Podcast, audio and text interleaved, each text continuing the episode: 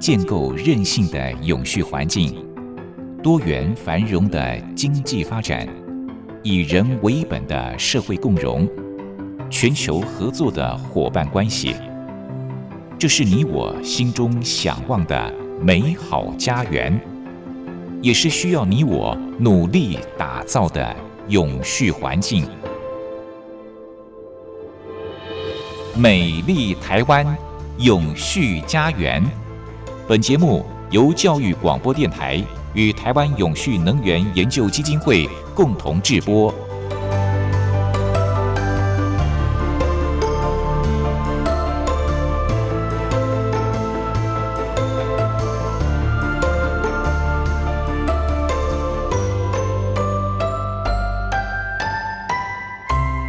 各位朋友您好，欢迎您再度按时收听美丽台湾永续家园，我是主持人朱玲。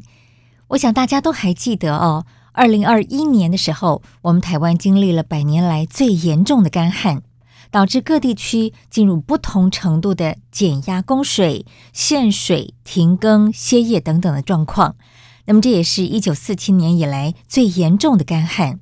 又被称作是100年大旱。那时候大家都非常的紧张哦，还好这波旱象在5月底到6月连续几波的梅雨封面、阵雨、西南气流带来明显的降雨之后呢，就缓解了。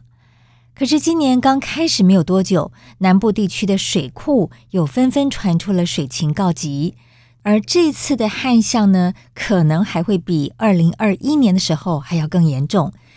而且我们现在可能要等到5月份的梅雨季才会有大量的降雨，所以的确是又进入到了紧张的状况。不止在台湾，世界资源研究所也指出，全球有将近1/3的人口，大约是26亿人，是生活在高度缺水的国家。水和贫穷密切相关，没有水就没有发展，没有发展也就不可能消除贫穷。所以水资源议题一直是联合国永续发展目标所关心的议题之一。下礼拜三 ,3 月22号就是世界水资源日了。今天在节目当中，台湾永续能源研究基金会的简又新董事长就要带您一起来关心联合国永续发展目标的第6项，洁净水与卫生。董事长好。主持人你好，各位听众大家好。董事长，下礼拜三3月22号就是世界水资源日了。可是呢，现在我们台湾却为缺水所苦哦。而且我记得在2021年的时候，我们台湾也经历了非常严重的干旱。那还好，后来就降下了大雨，解除了旱象。当时很多的水库呢，几乎到了满水位。诶，怎么才过了没多久，现在又听到台湾为缺水所苦哦。那这个水库为什么又会缺水这么严重呢？好，台湾其实主持人讲的说，台湾基本上蛮幸运的，台湾其实雨水是很多的地方，很多。但是问题在这里啊，这个雨水它下的时间还有来的是这个地点有一点困难所以会造成说。台湾会缺水因为第一我们这个是一个不是一年四季都在下雨了，我们有干季跟水季，所以丰水期的时候你下很多水，但是因为台湾没有那么多大水库去存这些水，加上我们山高水急你下进去，如果你没有办法把水存在水库的话，就流到大海里面去。那就全部是浪费掉了，所以是没有办法。就是说，那你说水库要不要做大一点呢？水库做大不大不是我们可以决定的，是自然的环境可以决定那个水库够大因为有长江三峡为什么大？它大环境大山面积大那刚好可以做。那我们台湾没有这样一个山谷那么大可以做，增温水库已经算是最大了但是还是有限。所以你存不了水就流走这是一个地理自己的限制。那第二个就是说，好了，就算你再大一点水库，你也没有办法存全年度的用水因为那个水，我刚才讲水不是说每个月平均下给你老天对台湾不薄，但是他也没有好到说平均每个月提供水给你，有台风啊，有什么状况就来 就有水。那最近呢，偏偏碰上这个台湾哦，整个气候变迁的影响以后，也许大家很多都很高兴说，哎呀，这个台风都不来的很好哈。台风不来是很好了，因为它不会产生自然的灾害了，产生水患啊，或者是产生其他的一些对我们作物等等的损失。但是我们基本上是靠台风送雨来了，如果没有送水过来，你还是没有水啊。那台风最近大家都想很奇怪，为什么台风转到台湾都会转向，转到哪就转到日本去啊？所以台湾最近几年没有台风，日本、韩国变成台风很多，这个也是很诡异的事情啊。主要是气候变迁影响啊，所以这个也变成这个问题啊。那再来就是说，我们的水库啊，这么多年来使用水库其实是有寿命的，有寿命。怎么讲叫有寿命的？就是说，我们水库是在山谷中盖起来的，然后我们如果水土没有保持得很好，那 山上的这些滚石下去，就水库慢慢就淤积了。那现在很多水库都已经淤积了1/3以上了，还不少了。那你要清水库是很难的，有人说好，我们就拿卡车去清啊。哇，那么大一个水库，你卡车清也清不完的了哈、啊，是可以清的，但是很有限的。而且很快又冲刷新的泥沙下来了，对，这就是有时候我们也常在想一个问题，就是说我们在高山开了很多的农场啊，讲的好是创造一些农业机会，但是从另一个环境来讲起来并不是很好，就是因为你有这么多的这些果园啊等等啊，那第一个你要浇很多的肥料下去啊，或者这个农药下去，这个用不完的水一冲就冲到水库里面去，那水就产生优氧化了，对水质就发生影响。第二，因为你开垦的本来是一个森林树林啊，树对这个整个土壤的这个保持的状况是有帮忙的啊，树根抓住这些大地，那这个是不会滚石下去，那力量就少了很多了哈。但是你这个把这个树砍掉去做这个菜园或者果园的时候，挡不了那些泥沙往下流的这个状况，所以也产生困难啊。所以这个水库淤积的台湾其实目前是非常严重状况，如果一这样再下去，其实到2010年的时候，都会想我们的下一代后再讲，它会面临很大的困难，因为你就没有那么多水库去积水了，对对啊，所以这个是要提早很早就要来这个因应啊，所以我们叫永续的水库，要让继续能够存续下去啊，你不能你这一代用完高兴就没有了啊。那另外一个我们后来就很大的问题就是为什么水还不够了？因为我们这个台湾的水价过于便宜哈，那大家对水的使用量其实是浪费了。我们的水平均每天每个人是290公升了哈，那这在全世界算是很高的了，是很高的。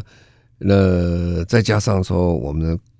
管线很老旧，因为钱少嘛，大家付钱少，他就没有钱在做投资，没有钱投资，你的管线就不好，管线不好就漏水漏了很多啊。那过去最多的时候到20-30%的，最近降到10几%，还是很可观啊。啊，所以这些零零总总加起来，水没有办法留住在水库，让大家在使用上又不是很理想。然后水费也便宜，没有新的投资等等，所以每年都会产生所谓水吃紧的问题。特别最近几年气候变迁影响真的很大，那个很多科学家们都讲一句很有名一句话，是有加拿大有科学家讲，他说如果你说气候变迁是一只鲨鱼的话哈，对人类有危险，那个水资源就是它的牙齿。第一个咬的就是水资源哈，所以台湾一般的民众都觉得，哎呀，这个气候变迁我们没有像国外影响那么大，也没有森林大火啦，也没有这个水淹什么500年的旱灾啦，或1000年的洪水，我们没有遇到这种状况。其实最近几年呢，政府官员特别是经济部水利署啊、自来水公司，他们都很紧张了，因为现在缺水已经开始逐渐变成常态了，变成常态。那尤其最近几年，我们的高科技发展的非常快。工业里面以高科技的发展，高科技其实也是高废水的，那使用水源的量是非常的大，所以变成说大家要一起来啊，我们怎么处理这个问题啊？我们现在用水的比例大概是农业是70%啊，人民的民生用水是20%了，工业用水是1%了啊，所以工业。家们他们常常在抱怨说，其实我们只用1%啊，你们都说我们浪费，那你其他9%你都不好好想啊。其实这个是大家要一起来，这个没有办法说是哪一个部门或哪一些人口要特别注意啊。那农业讲70%的话，怎么样提高农业的水的效率，也是一个非常积极要需要做的事情。所以今天我们要谈这个问题啊，是从整个全面看这个问题啊。那台湾的问题也不是说。台湾问题其实是越来越严重啊，缺水的状况是会越来越多。对，我们台湾现在会发现，好像这个夏天的时间越来越长了，冬天时间慢慢的缩短哦，而且下雨的天数呢，可能将来会越来越少。而如果真的有下雨的时候，又往往是那种暴雨、大雨、急雨，所以这都是气候变迁所造成的影响。那我们台湾慢慢也开始进入到所谓的缺水国家哦，所以大家一定要及早因应，要有一些共识。那其实我们刚才在节目一开始就提了，其实缺水跟贫穷是息息相关的，而且目前全世界大概有1/3的儿童是处在一个缺乏饮用水的状况，那这也会影响他们的健康跟学习。待会儿呢，在节目的第二阶段，我们再请董事长继续来跟大家谈这个部分。美丽台湾永续家园，我们节目是在每个礼拜六的早上11:05播出。节目中所邀请的主讲人是台湾永续能源研究基金会的董事长，同时也是中华民国无任所大使的简尤新博士。那么今天我们谈的主题是联合国永续发展目标的第6项，洁净水与卫生。那么我们是把重点放在气候变迁所带来的一些冲击哦，尤其现在全世界大概有1/3的人口是生活在高度缺水的国家。那么我们前面也说了，水跟贫穷是密切相关的。那么全世界有这么多人是处在一个缺水的状态，可能会引发一些什么样的问题呢？好，那这个联合国的17项永续发展目标第6项讲的是水了哈。其实这个水在公元2000年千禧年永续目标就在啊，这个因为一直是个问题啊。那问题刚才我也说明过，气候变迁啊，这个鲨鱼的牙齿就是气候变迁，就是气候变迁这个鲨鱼的话，牙齿就是水了哈，水是第一个咬到人的。所以呢，这个联合国对是一直很关心，所以今年呢，他们要特别要再开一个，今年的3月22号，也就是现在这个时候，他们要在纽约联合国总部开一个高峰会议了哈。这个专门要看全球大缺水的问题怎么处理，因为这个问题讲起来已经不是只有台湾的问题了啊，很多地方也比我们严重的多。当然我们讲是讲缺水，但很多地方是水患，因为这叫是不患寡患不均的。现在说多的人太多，少的人太少，就等于我们现在下雨一样，我们半年把下一年的雨下光了，然后剩下半年就没有雨，然后没有雨的话，在那个半年里面水又集中在几个月，一下就下光了，所以这个分配不平均，真是出了很多问题。好，那我们就来讲联合国之所以把这个17项目标里面单独把水拿出来就讲，因为它产生困难实在多。可是我们一常常讲永续发展目标17项，没有一项是独立的，每一项的产生的话联动其他问题的困难哦。那我们就讲这个水了哈，水。那联合国在讲的时候，特别是照顾到卫生跟学童教育的问题啊。那联合国本来在今年的2月份，教科文组织它有个报告啊。你看水的问题是教科文组织来报告，不是这个它的这个环境总署报告而已了。环境总署有环境总署报告，那个教科文水组就讲说，现在全球看起来就有每3所学校里面大概就有1所学校。没有用很好的改良过的饮用水了哈，就处理过的饮用水。那因为饮水的问题哦，这个卫生设备不够，就会产生下面几个大问题啊。第一个大问题就是说它卫生问题啊，它就水啦、厕所啦、污水、下水道都没有了哈。那这样的话，另外一个影响到饮用水也没有了，那洗澡肥皂洗手的设备也没有，那这些没有的会产生什么结果呢？很简单，你很可以了解，这个儿童就会有产生很多的这个寄生虫啦、呼吸道疾病啊，甚至很多传染病过来。那这些传染病过来的时候，他学生就不能上课了，不能上课的教育就要出问题了啊，这是联动下来的哈。那么还有一些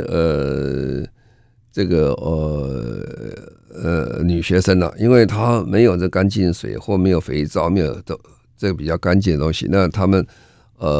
女同学的月事来的时候就没有办法处理，所以她就变得也没有办法上课啊。那这个是那个年纪是需要知识成长非常快的年纪的时候，他没有办法去上课。那这些人比例并不算少，特别是在非洲啊，非洲在撒哈拉沙漠以南的地方，这个问题是很严重。还有太平洋很多地区一些学校，它也是一样的问题了。那亚洲呢，有一些比如说不丹啊这些问题啊，象牙海岸啊。这他们因为刚才讲的问题哦，女学生的缺课旷课比男学生要高啊，这是刚才这个有谈到的问题。那么因为学校没有干净的水或根本就没有水，学校没有办法做饭，所以他也谈不上说营养午餐。营养午餐在台湾当然是很重要，但是没有像很多国家重要到这程度。为什么？因为很多很穷国家，那学生一天就吃这一顿饭，在哪里吃？就在学校吃了。他回家其实也没有什么多饭吃了哈，所以他们很辛苦的。所以学校就没有很好的这个设备可以来供餐，因为没有水了啊，或者这个水不干净啊，卫生条件不良啊，吃了生病啊，拉肚子问题更多。对啊，所以这样讲起来，整个讲起来是问题是相当的严重。那么世界气象组织啊，差不多两年前，它有个报告，2021年气候服务报告的状况讲出来，他在讲更严重了。他说36亿人口缺乏安全管理的环境卫生，里面23亿人口是缺乏基本的卫生服务，超过20亿人口水资源是很紧张的啊，没有办法得到安全的饮用水。换句话说，这20亿人口是要饮用有点污染的水，所以会产生所谓的拉肚子啊、腹泻啊等等啦，肠胃道疾病等等，这些问题实在是非常的辛苦。你不要说这个是在先进这个落后国家，在先进国家，比如说法国。法国它有很多是海外省，不是在法国本土了，它也有20万人到30万是没有自来水的，所以这些问题我们大概就可以了解这个状况。那这个，所以在2015年的时候，联合国在开这会，其实公元2000的时候，联合国已经注意到这个问题很严重。那2015年的时候，17项目标的时候，它特别再提出来说，要有确保安全。可用的水跟卫生设施了哈，所以他这一次的这个开大会里面特别要重视2点啊，2点是因为经济，因为这次被疫情打得很凶啊，所以各国的状况经济状况也不好了，所以水的安全跟经济繁荣变成这一次最主要的水的高峰会议啊，就是3月22号在联合国总部纽约开了大会啊。他特别也要提出来，怎么样让为工业啊跟公共服务啊，就是我们一般的公共用水提供比较好的方案出来。当然这个是需要讨论的，但是后面的事情还很多，因为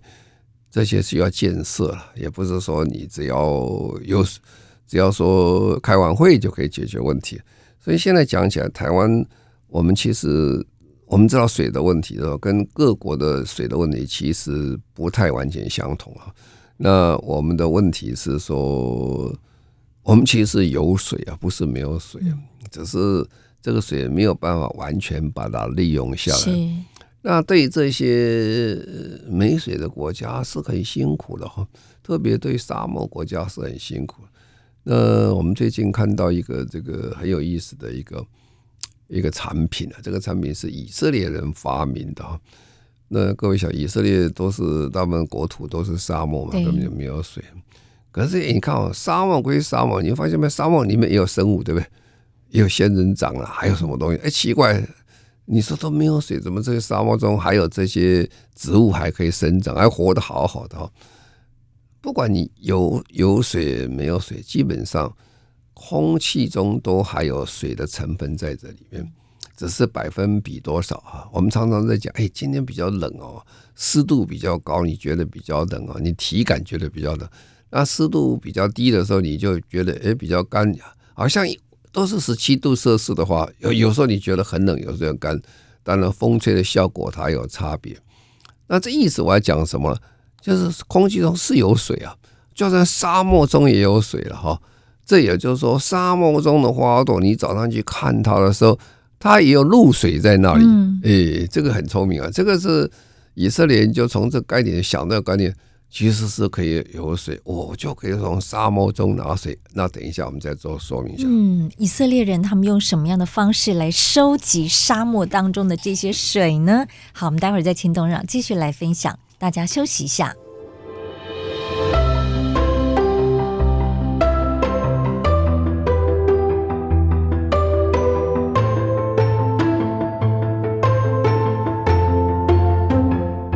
环境永续，企业永续，能源永续。您现在收听的节目是教育广播电台与台湾永续能源研究基金会共同制播的《美丽台湾永续家园》。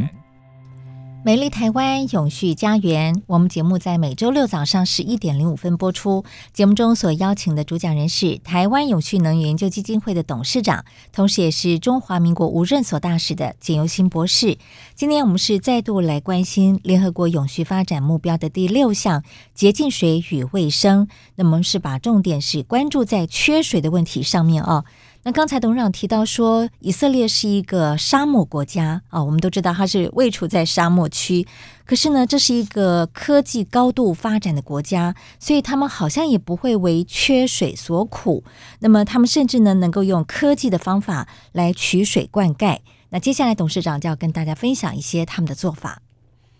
这个以色列人是很聪明啊，他是沙漠国家缺水啊。它有各种节水的方法、取水方法。那现在我跟各位讲，这叫隔空取水。隔空取水就是说，以手从空中抓到水。哇，这个是很稀奇哈。它其实它的道理其实很简单哈。它道理就是说，我们看沙漠中，他们就观察沙漠中会有植物哈。啊，沙漠中的植物早上的时候，它还有露水。那露水当然是不多了哈，可是就明显有水，所以那个沙漠中的植物可以活哈。好，那是为什么？因为温差的关系啊，白天非常高温啊，所以水都蒸发掉了。可是晚上温差很低，温度下降以后，空气中水又凝结出来了，所以他就想，空气中本来就有水啊，是吧？只是说你拿不到这个水，所以他们就设备一套的一个设备啊，一个机器。这个风一吹进来的时候，你降低它部分的温度，然后在空气中的水就跟露水、水蒸气就跟露水一样会凝结出来，凝多了就是水啊。是哦，那这个讲起来是很可观哈。当然，这个需要一点能源进去，你去拿水，而且这好处在哪里？这任何地点都可以拿。为什么呢？因为空气中本来就有水嘛，只是你拿多跟拿少而已。如果你拿到就是在海边那个地方湿度比较高，水就会比较多啊。那个沙漠中呢比较少，你就拿比较少。可是呢，到某个程度上，你把它累积起来就是可以用啊。所以他们现在有这个产品啊，这个产品，那产品其实也在台湾有在卖这种水。我们平常在问你这什么水啊？我这矿泉水哈，这个啊这是什么水？这个是自来水啊，这是什么水呢？这个是一个已经过一回的回收水。那这种水是什么？这种水稀奇了，这个是水，就是隔空取水，天空气中的水。那当然，这样取水其实是还蛮干净的啊。那这种水应该量不多，只能够提供给家户用，没有办法提供给工业用。哦，当然，家户跟工业跟农业是完全两回事啊。因为对极度缺水的地方哦，每一滴水都很珍贵，特别在沙漠地区啊，什么沙漠地区？你没有水就是不能活，对啊，那老实讲，你多少钱你要买水就买，有水能够就可以有生命嘛，是吧？所以它主要的目的是去比较上很缺水的地方嘛，让你比如说，你要长途跋涉在沙漠中，你也没有水源的时候就可以做哈。那它其实在台湾也可以卖这个水的原因，因为这个价钱会比较高嘛。刚才讲你必须要能源再去。就换过来的，但是如果你极度缺水，这个是还是划算啊。那另外这个水也蛮干净的啊，蛮干净的，而且是蛮好的哈，所以很有意思啊。我是觉得，取水的方式不一样，各种都有啊。这种是我们叫做隔空取水啊，那是一个非常有趣的一个方式哈。那我们就在讲这个水的问题的时候。其实我一开始讲水的问题，基本上不是只有水的问题，它其实牵涉到很多的这些永续发展目标其他的项目里面。那这里面其实在整个联合国的看法里面，其实水对性别平等里面产生影响最大。影响最大在哪里呢？因为你看很多是比较落后的国家。他们因为没有自来水嘛，所以早上要去取水。那取水的工作都是谁？取水工作都是妇女或者她女孩子们去取水哈。你常常看有人头上顶了一个很大的罐子，他们去取水。可是呢，他取水的位置都很远了，不是像我们说，就在隔壁自来水一开就有。他要走很长，有时候要走1小时，一早上就出去去找水，然后回来又1小时，那人的时间都浪费很多。第二，他拿来水不是非常的干净的，有些是很干净泉水，有些不是泉水，他如果过滤不好，其实对他大家健康影响都还很大。另外呢，有些地方其实治安不是那么好，那个妇女幼童走那么远去，中间很容易受到攻击，这也是产生所谓妇女不平等平权最大的问题之一了啊。所以你就可以想，为什么大家会关心这个的问题？因为全世界有这么多人，30亿左右人，他其实没有很好的水的时候，他产生的问题，那这样会产生什么？社会的公平性的问题。第二个就是财富的差距的问题啊，也会产生社会群体福祉的差异的问题啊。所以这个联合国就会把这个拿到非常重要的一项来啊。那我们在台湾看这个问题的时候，我们看法就倒过来想，就是说，那我们除了这个关心自己以外，也要了解人家这么困难拿到水的时候，但是我们有水，我们也要好好珍惜啊。那我一直强调，我们台湾的用水大概是290公升每一个人每一天哦，这个比很多国家是double的还要多啊。那我们很幸运，但是其实习惯要养成了。我有很多的这些外国的这些使节朋友们到台湾，特别是欧洲来的，他看到台湾的时候，他对台湾其实说，台湾真是很好的地方，经济发展也好，环境照顾的也不错哈，人民也非常友善啊。就是有一件事情，他们百思不解，他说台湾人这么的浪费，浪费什么？浪费水，浪费电，哈，这也是一个所谓的一个价格机制，造成我们对这些物品的价值有个错觉的观念哈。那我们不知道水的价钱。那最近因为大家都开始谈起减碳、节能减碳，那我们都说碳权啊，我们要收碳费啊，碳费是谁的啦？我们要收碳费，电费要收碳费啊，因为我们在电里面有含碳。我就问，那水呢？水有没有排碳的问题？水要不要收碳费的问题？其实因为我们对水的认知是不足的哈。其实你问了很多公务机关，你问他说，你这个自来水含碳含多少，大部分都答不出来啊。其实我没有看过一个完整的报告说含多少，因为每国家都不一样哦。那我在这用生命周期跟你讲一下，你就知道哦，其实水是很贵的啊，含碳量很高的。我们任何事情在看碳的时候都要叫生命周期啊。生命周期是什么意思呢？就是说从开始你要去找水到最后你把它用掉要处理啊都要算啊。比如说开始怎么找水了啊，台湾我们盖了那么多的水库啊，一大堆水库在我们到50几个大小水库了。哦，盖水库就是排碳啊，为什么？要用很多的水泥，要很多的机械要有这些化石人要去推动啊，然后要很多的人的施工等等啊，钢铁要需要，这些都是有碳排的。所以你盖一个大水库，你要去算一算哦，你到底碳排有多少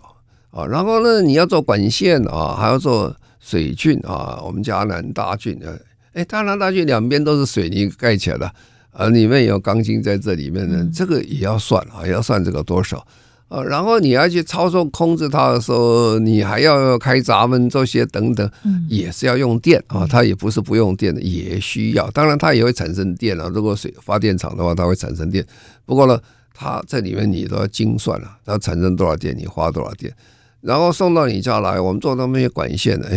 拜托啊，这些管线也是花了很多的这些材料啊，这材料要碳排，很多的这些机械运作等等啊，这些要碳排啊，然后用到家里盖房上去，你放到水塔，水塔再下来哈，那最后你把这个废水丢掉啊，丢掉也要废水处理厂的废水，废水处理厂也是需要经费的，也不是空投的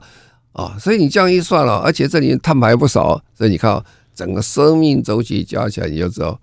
很可观了。那我们等一下再说明一下。是我从来没有想过，我打开水龙头，哗哗哗水流出，居然我也间接的就在排碳。我从来没有想过这问题耶！哇，原来这个水的生命周期整个的过程呢，排了不少的碳啊！相信很多朋友可能跟我一样，过去从来没有想过这个问题。好，我们先休息一下，待会儿呢，董事长会继续跟大家谈这个主题。今天在节目当中呢，董事长跟大家谈到的是联合国永续发展目标的第6项，洁净水与卫生。刚才董事长谈到了水的生命周期，我们才知道哦，原来一滴水从产生到最后流到我们家户，打开水龙头，还有就是我们把这一个水排出去，整个的过程呢，其实排了不少的碳哦。那我们究竟要如何减少这样的水的浪费，或者是减少水的排碳呢？接下来董事长继续跟大家分享。好，所以刚才我就用生命周期的概念跟各位说明一下水哦，从开始你想到开始要用水，从设计开始，然后从施工做水库开始，然后做水管、做水圳、布满这些管道。再加上使用到各位家里所有的这些电力上的操作，加上水塔上下水箱等等，最后使用完以后，你还要去把它做污水处理，污水处理都还会产生非常多的电力及其他的这些碳排发生，这量是很大。不过我刚才只是讲从碳的观点上讲，你还不知道说这个碳是因为。我们是讲说我们对自然中产生的伤害，你产生那么多碳，对污染者，人就对污染者对这个整个环境的一些负面的贡献啊。但是如果正面来讲，另外一个问题存在，一样的从生命周期观点去想，那一滴水到底值多少钱？这就问题来了，因为我们台湾水实在是很便宜啊，因为我们的水是早期政府的概念。都是这样，就是这个政府是有义务替人民做到提供所有的公共服务，所以它公共服务所有的这个经费来源都从税收来的，所以我们从来不会去想说盖一个水库要多少经费啊，盖个水库现在第一个在台湾今天已经不太可能再盖水库，因为人民的环境保护的概念的话。是绝对的反对做水库的啊，这也是非常合理的啦，因为这个水库它有生命的这个期限嘛，到时候没生命的话，这水库怎么办啊？第二个就是说做水库是破坏环境是非常大的啊，这个环境破坏很大，对自然也不好，对人也不好啊，所以做水库机会但应该是没有了啊，这个是很困难啊。那现在过去做的水库，如果我从头去算起的话，比如说曾文水库、石门水库，那都是很多的经费投资，所以你要把那个钱拿来算一算，大概是多少。然后你做管线、铺管线也要钱，修管线也要钱，漏水补利也是需要钱啊，这也要把它算进来啊。然后呢，说污水处理站很贵啊，现在为什么我们现在才做？为什么早期不做了啊？那污水处理站价钱是很高，你就不要忘记啊，你家的污水不会自动流到污水处理厂，还要做一条管线，叫做什么污水下水道啊，所以我们其实有上水道跟下水道的概念。上水道就是讲雨水道了，下水道才贵了啊。我们台湾老师讲起来，虽然说我们叫做先进国家，我们国家的污水下水道的比例是偏低的，甚至比马来西亚这些国家都低哈。所以我们因为这些污水下水，大部分人讲民选的政府官员基本上都不太喜欢这个工程啊，因为这种地下的工程做下去也没有人看得到啊。你做一道大桥完成的时候，剪彩很风光那个大楼完成的时候，剪彩很风光啊。可是你污水下水道现在什么也没有了这都在地下嘛，也没有人看得见哈。原来是现实考量。对啊，跟一条高速公路一条路是不相同的，所以全世界都一样，也不是只有台湾。大部分的这些民选官员对这个立即看不到的一个效果的东西，他们基本上兴致比较少，所以很多经费会移到其他地方去。而且污水下水道也不容易做了，尤其在台湾哦，大部分很多先进国家做法是这样：我们找一块空地，很大空地，然后我们就先盖马路，做污水下水道，然后通管线以后，然后我们再盖房子。那我们不是啊。我们发展的快，房子先盖，盖完发现这个要去接电，没有电，然后去接电啊，没有电以后呢接水，所以呢，我们很多的做法有一点先有房子，所以各位看，现在污水下水道先有房子，你惨了，你现在污水下水道哈，为什么这些县市长很不喜欢做？他去拆人家的后巷，各位晓得，公寓跟公寓之间。本来有后巷，后巷基本上是不可以盖任何东西的，因为呢做卫生、消防、逃生之用的等等。但是大部分很多的县市后巷都被人家自己把它围起来了，你发现没有？然后后巷就违章建筑，它不一定盖房子，有些就把它围起来在自己使用，就是这样。所以原来一条后巷是通的呀，现在后巷都不通了，堵死了。好，那现在你做污水下水道，只能从后巷做，你不能它从前门挖了。可是你要从后巷挖的话，哇，这些工程是好大，而且民众的抗争还蛮多的，所以做起来工程比一般工程又要复杂很多。这也就是为什么很多民选官员不愿意去惹这个麻烦的原因在这里。好了，但是这个的工本成本费是非常高的啊。这样从生命周期看用水的时候，你就会发现，我刚才跟各位说明的话，其实不是碳排放很高，经费使用也很高。啊，经费如果除回来每一度水的价钱，远远超过大家可以想象的哈。因为我们水是很便宜的，我们水大概我有一年到德国的汉堡城去啊，而且他们跟我讲，他一种算上哦。它一度水快要台湾的8倍的价钱了，我在想，如果你真的台湾的水是到8倍价钱的哦，台湾把水提成8倍的话，我想每个人都很节省水的。为什么？因为现在大家为什么不节省水？你问所有人，大部分人都不知道他一个家里水费用多少钱，因为反正自动扣款就算了，因为钱不多嘛，是吧？我有关注每次收到水单，我都会仔细看哦，这个月用多少钱的水费，那跟上个月比，我到底是节省了还是浪费了？是啊，很好，我想这是非常好的习惯哈。但是如果把这个水费把它乘2倍、3倍、4倍的时候，我想每个人都会看，不得了啊！所以我今天跟各位说明就是说，其实水的成本是很高的啊，不是那么便宜哈。虽然老天给我们的水，老天给你的水到能够真正使用，有一段距离，中间有很多过程，这过程需要很多的这些经费的投资。另外一个讲就是说，在过程当中也会产生很多的碳排放啊，这碳排放比例还是蛮高的哈。所以对我们讲起来，我们讲水的问题啊，你要从多个面向来谈水的问题的时候，你就会觉得哦，这个很有学问以外，说我们责任也蛮大的哈。所以这个德国人最喜欢讲说能源问题，然后天下最便宜的能源、最好的能源就是不用能源，不用的能源最好，为什么？你不用这个能源，既不会产生污染，也不会要花钱的，天下最愉快的事情。水也是一样，你能省则省啊，你不用这个水啊，也不会产生这个水荒的问题啊，或者这个其他水污染的问题。但是人是一定要用水的，那就请大家都节约用水除非我们回到原始时代哦，那是不可能的，那是不可能。所以我们今天很高兴说，哎呀，这个水啊。水龙头开就有水哦，像这样的国家在全世界并不是这么多啦，很多多国家都自己每天去提水了哈。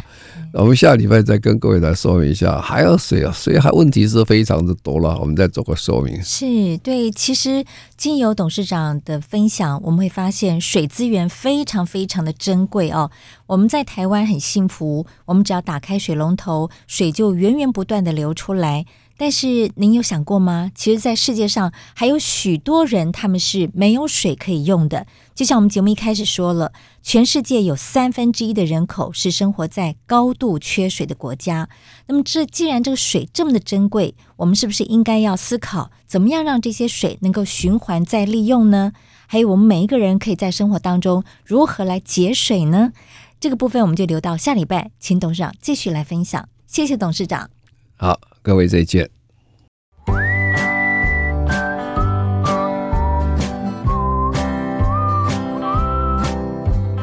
永续不是远在天边的口号，而是日常生活的实践。Go Green， 在生活中做一点小改变，就能拥抱更美好的世界。请听绿色生活提案。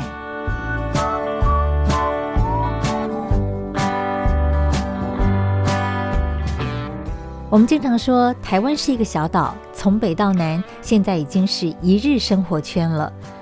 不过实际生活起来却会发现，这么小的岛，有些地方南北的差异还是蛮大的。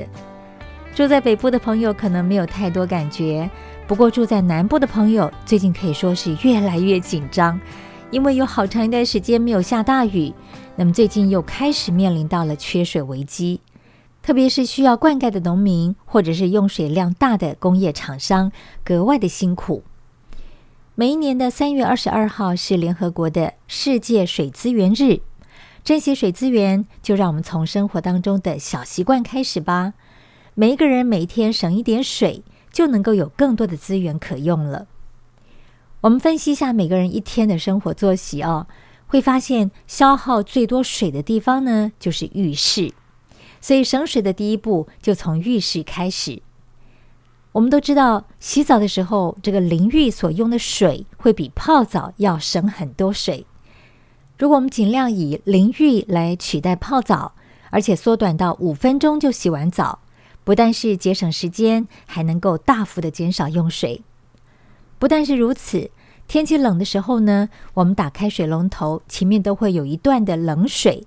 那很多人可能会把这个冷水流掉之后才开始洗澡哦。不过如果说能够先把这些冷水接到桶子里面储存起来，不管是拿来浇花、洗衣服，或者是拖地、清洁打扫住家，累积起来也能够省下不少的水。还有就是抽水马桶通常是这个浴室里面的用水大户。为了维持这个浴室的清洁卫生，当然不是说叫你刻意不要冲水哦，但如果可以的话呢，每一次可以不要使用那么多的水。我们晓得现在有很多的这个抽水马桶是2段式的设定，可以依照需求不同来选择不同的水量。如果家里面刚好有使用除湿机，那么这除湿机会搜集水，这些水呢也不要把它倒掉哦，可以拿来当冲水使用。另外，不晓得朋友们在刷牙洗脸的时候是怎么样使用水的。有些人可能会习惯打开水龙头，让水一直流一直流，然后开始刷牙洗脸。其实这时候呢，不妨可以改变一下您的小习惯，在刷牙或者是涂抹肥皂、洗面乳的时候，先把水龙头关掉，等需要冲水的时候再打开水龙头，或者是说将水接到杯子里面再来漱口，这样就可以节省一些用量了。有意识的从每天的生活动作当中省水之外，定时的来查一下水费资料也是很重要的省水习惯，不但可以检视确定这个省水的成果，还能够从中来发现一些漏水的不必要的浪费。经济部水利署提醒，很多的机关行号虽然例行节约用水可是却没有发现这个设备故障导致了漏水这样的问题，平白损失了很多水，也多缴了很多的水费。的确有些朋友可能会发现，换这个新的设备甚至是更换管线之后，虽然是要花很多钱，可是从长远的眼光来看，这些点点滴滴的漏水不只是造成个人损失，因为整体供水量有限，也会影响到他人用水的权利。我们都晓得，水是维持生命的要素，不光是人类，所有的动植物也都是需要仰赖水才能够存活。可是我们也都知道，干净的水并不是源源不绝的资源。光是在台湾，只要一段时间不下雨，很多地方就会陷入到缺水危机。不单是如此，节约用水也不光只是因应缺水，因为每盖一座水库，难免就会破坏一些环境，所以珍惜水资源也是保护我们的环境。随手小习惯，珍惜水资源，就从现在开始咯。当您打开水龙头之前，不妨先想一下，可以怎么样更有效的来利用这些水，然后更谨慎妥善的来利用每一滴水。好，今天节目进行到这里也接近尾声了，非常谢谢朋友们的共度，欢迎您下礼拜六的早上11:05，美丽台湾永续家园，我们再会咯。我是朱琳，祝福您健康平安，拜拜。